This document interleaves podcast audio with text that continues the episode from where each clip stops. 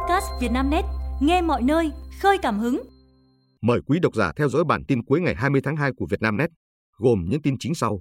Nghi phạm sát hại cô gái 21 tuổi ở Hà Nội bị bắt giữ từ vụ trộm cắp tài sản.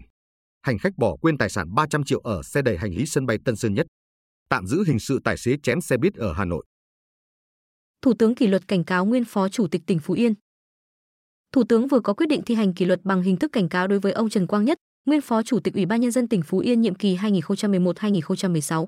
Ông Trần Quang Nhất đã có những vi phạm, khuyết điểm trong công tác và tỉnh ủy Phú Yên đã thi hành kỷ luật về Đảng. Trước đó, ngày 29 tháng 12 năm 2023, Ban chấp hành Đảng bộ tỉnh Phú Yên đã họp và quyết định thi hành kỷ luật bằng hình thức cảnh cáo đối ông Trần Quang Nhất, nguyên ủy viên Ban Thường vụ tỉnh ủy, nguyên ủy viên Ban cán sự Đảng, nguyên phó chủ tịch Ủy ban nhân dân tỉnh Phú Yên, nhiệm kỳ 2011-2016.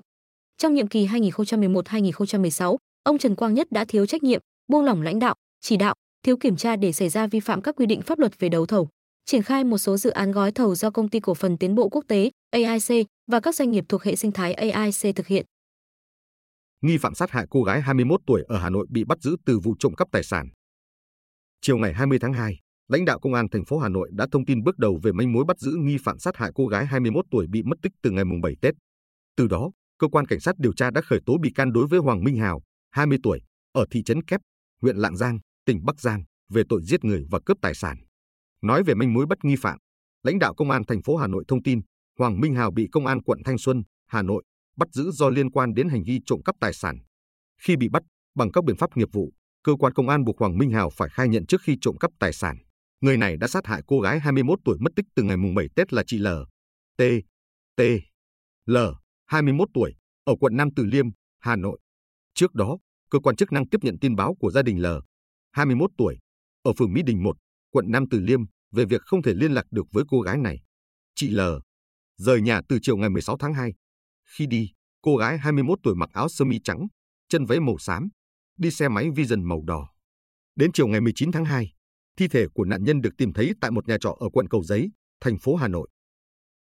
Hành khách bỏ quên tài sản 300 triệu ở xe đẩy hành lý sân bay Tân Sơn Nhất. Ngày 20 tháng 2, Ông Phùng Thanh Tú, Bí thư Đoàn Thanh niên Cảng hàng không quốc tế Tân Sơn Nhất cho biết, lực lượng an ninh tại sân bay vừa tiến hành trao trả tài sản giá trị lớn cho hành khách bỏ quên. Cụ thể, lúc 8 giờ 45 phút sáng cùng ngày, anh Nguyễn Đức Viễn, đội an ninh trật tự bến xe, Trung tâm an ninh hàng không Tân Sơn Nhất, trong lúc tuần tra giám sát khu vực đã phát hiện một ví cầm tay của khách để quên trên xe đẩy. Qua kiểm tra, bên trong chứa 100 tờ tiền mệnh giá 500.000 đồng và 10.000 đô la Mỹ cùng một iPad và một ít đồ dùng cá nhân đã qua sử dụng.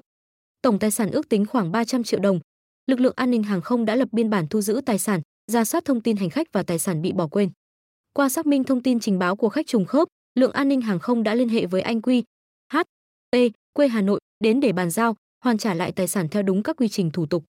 Trước đó, ngày 14 tháng 2, an ninh hàng không sân bay Tân Sơn Nhất cũng phát hiện một túi sách của hành khách để quên ở ga Quốc Nội. Qua kiểm tra các bước không có dấu hiệu bất thường, bên trong có 502 đô la Mỹ, 50.000 won và gần 15 triệu đồng cùng một số giấy tờ mang tên S, T, A, NG, ngụ tỉnh Bà Rịa Vũng Tàu.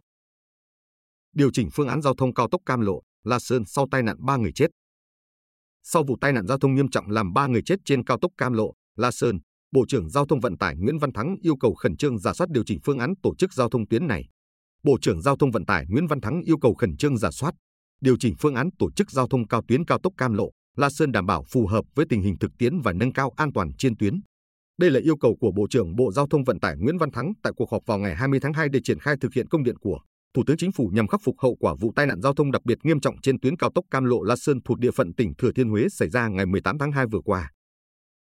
Đã có người Việt đầu tiên bỏ ra 3,5 tỷ đồng mua TV của Samsung. Cụ thể, trong thông cáo phát đi ngày 20 tháng 2, Samsung cho biết ông Lee Chung Leong, Tổng giám đốc công ty điện tử Samsung Vina đã trao chứng nhận người Việt Nam đầu tiên sở hữu thư viện MicroLED cho chị Nguyễn Thị Hồng Hạnh, thành phố Hồ Chí Minh, ngay tại triển lãm điện tử tiêu dùng CES 2024. Chiếc TV này có kích thước 110 inch và giá bán là 3,5 tỷ đồng. Tại triển lãm điện tử tiêu dùng CES ở Las Vegas, Mỹ vừa qua, Samsung đã giới thiệu mẫu trà vinh cao cấp nhất của mình là dòng sản phẩm MicroLED 2024. Đây là thư viện có kích thước siêu lớn từ 76 đến 140 inch, cho hình ảnh chất lượng cao nhờ các đèn mini LED kích thước nhỏ, mỏng hơn một sợi tóc người, được kiểm soát độc lập làm nổi bật giải màu đen và màu trắng. Công nghệ Micro Color giúp mọi chi tiết màu đều được tái hiện với định dạng thuần khiết, cho trải nghiệm sống động. Từ đó, thiết bị sở hữu màn hình độ sáng cao, độ chi tiết, màu sắc rực rỡ, tăng rõ độ nét và độ tương phản ấn tượng. Mẫu thư viện này còn tích hợp vi xử lý micro AI tự kiểm soát mọi ánh sáng phát ra, được thiết kế không viền nguyên khối monolith design. Ngoài ra, thiết bị còn được tích hợp công nghệ âm thanh được thiết kế cho màn hình lớn từ trước đến nay. Chồng đỡ đẻ thành công cho vợ trên đường đi bệnh viện. Sáng ngày 20 tháng 2, Bệnh viện Đa khoa huyện T, Lào Cai, tiếp nhận cấp cứu sản phụ B. T, N, 35 tuổi, mang thai trên 39 tuần đang đi trên đường bỗng chuyển dạ sớm và sinh con, được chồng đỡ đẻ tại chỗ. Sự việc khi hữu xảy ra tại tuyến đường km khối thuộc xã Bản Việt, huyện Bảo Thắng, tỉnh Lào Cai. Trước đó, khi nhận được cuộc gọi khẩn cấp, tổng đài trực cấp cứu đã hướng dẫn người nhà và sản phụ cách hít sâu, thở đều và bình tĩnh trong lúc đợi xe cấp cứu. Đội ngũ nhân viên y tế đã nhanh chóng lên đường và chuẩn bị các phương án ứng cứu trường hợp sinh đẻ ngoại viện. Khi đến nơi, chị N đã sinh một bé gái khỏe mạnh nặng 3,1 kg và người trực tiếp đỡ đẻ là chồng sản phụ. Ngay sau đó, các nhân viên y tế đã vệ sinh, nhanh chóng ủ ấm, cắt dây rốn cho em bé, giữ ấm cho mẹ và chuyển hai mẹ con về bệnh viện. Hiện tình trạng của hai mẹ con sau cuộc vượt cạn ổn định. Tạm giữ hình sự tài xế chém xe buýt ở Hà Nội. Chiều muộn 20 phần 2, lãnh đạo công an quận Bắc Từ Liêm, Hà Nội cho biết đang tạm giữ hình sự Nguyễn Lê Tuấn Đức, sinh năm 1991, ở phố Ga, thị trấn Thường Tín, huyện Thường Tín, Hà Nội về hành vi hủy hoại tài sản. Trước đó, trên mạng xã hội xuất hiện một đoạn clip ghi lại hình ảnh người điều khiển xe ô tô Mazda biển kiểm soát 30G42920 cho dừng xe giữa đường Hoàng Quốc Việt, cầm dao chém nhiều nhát vào kính và phần lốp xe buýt. Vụ việc xảy ra khiến kính xe buýt bị sức một đoạn, một phần lốp bị chém rách. Ngay khi tiếp nhận thông tin, công an đã khẩn trương vào cuộc điều tra làm rõ. Quá trình điều tra, công an xác định nam thanh niên điều khiển xe Mazda là Nguyễn Lê Tuấn Đức. Không lâu sau, cơ quan công an đã triệu tập Đức đến làm việc nhưng người này bỏ trốn khỏi nơi cư trú. Sau đó, công an quận Bắc Từ Liêm đã vận động gia đình đưa Đức đến trụ sở cơ quan công an làm việc theo quy định. Tại cơ quan công an, Đức khai do trong khi di chuyển trên đường đã xảy ra va chạm với xe buýt. Khi đến điểm trung chuyển trước cổng trường Đại học Điện lực, Đức điều khiển xe ô tô của mình phóng qua rồi dừng lại trước đầu xe buýt. Tiếp đến, Đức cầm hai con dao, dạng dao quắm, đi tới đầu xe buýt, chửi bới, đe dọa, rồi chém vào kính chắn gió phía trước và lốp xe phía trước bên trái của xe buýt làm hư hỏng tài sản. Cơ quan chức năng xác định tài sản bị hủy hoại có trị giá 18 triệu đồng. Căn cứ vào hành vi của Nguyễn Lê Tuấn Đức, Công an quận Bắc Từ Liêm đã ra lệnh tạm giữ hình sự, củng cố hồ sơ về hành vi hủy hoại tài sản. Dừng hoạt động cấp phết tại lễ hội phết Hiền Quan. Ủy ban nhân dân huyện Tam Nông, tỉnh Phú Thọ vừa có văn bản gửi Ủy ban nhân dân xã Hiền Quan về việc tạm dừng phần đánh phết do phương án tổ chức cấp phết chưa cụ thể. Các điều kiện về cơ sở vật chất, sân đánh phết chưa đảm bảo an toàn.